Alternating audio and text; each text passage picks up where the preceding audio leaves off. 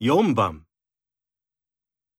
男の人とカフェの店員が Wi-Fi について話しています。男の人はこの後すぐ何をしますか？